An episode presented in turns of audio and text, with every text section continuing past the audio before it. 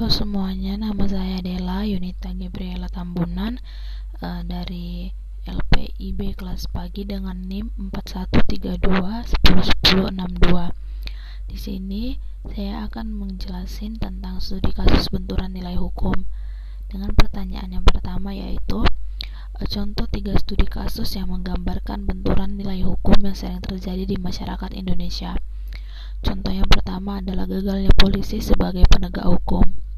Jadi baru-baru ini ada sebuah kasus yang beredar di media sosial mengenai seorang ibu yang melapor ke kepolisian atas tindakan mantan suaminya yang memperkosa anaknya sendiri.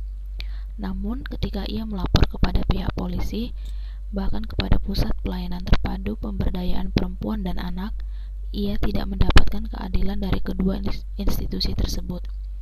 Lalu beberapa waktu kemudian, polisi menghentikan proses penyelidikan atas kasus pencabulan tersebut.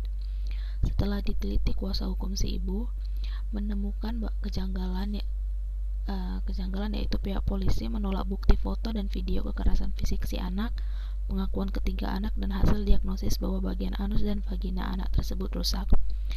Dari di, uh, di sini bisa kita lihat uh, telah terjadi benturan nilai hukum yaitu keadilan hukum masih belum benar-benar terjadi. Selanjutnya juga dicontoh kasus kedua yaitu tentang korupsi.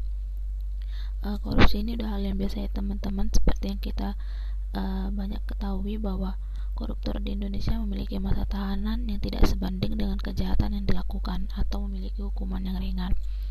Contohnya itu ada kasus korupsi 31 miliar, uh, namun ketua DPRD Bengkalis difonis hanya penjara satu setengah tahun.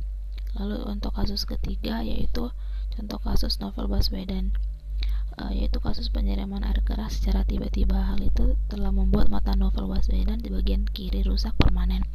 Setelah sekian lama kasus ini seolah-olah diabaikan. Lalu pada tahun 2019 polisi menyatakan berhasil mengamankan pelaku penyerangan dan, terdakwa dituntut dengan ancaman satu tahun penjara dipotong masa tahanan dari dua dari contoh dua dan tiga kita juga masih bisa melihat bahwa ketidakadilan hukum di Indonesia masih benar-benar tinggi. Lalu pertanyaan keduanya adalah temukan solusi untuk kasus tersebut dengan kaidah Gustav. Um, jadi sebelumnya saya jelasin dulu nilai hukum atau teori Gustav itu ada tiga yaitu kepastian, kemanfaatan, dan keadilan. Sebagai solusi kasus di atas, uh, aparat penegak hukum harusnya mampu menerapkan tiga nilai hukum tersebut agar menciptakan keselarasan atau keadilan dan memberikan hasil yang positif bagi publik. Sekian dari saya, terima kasih.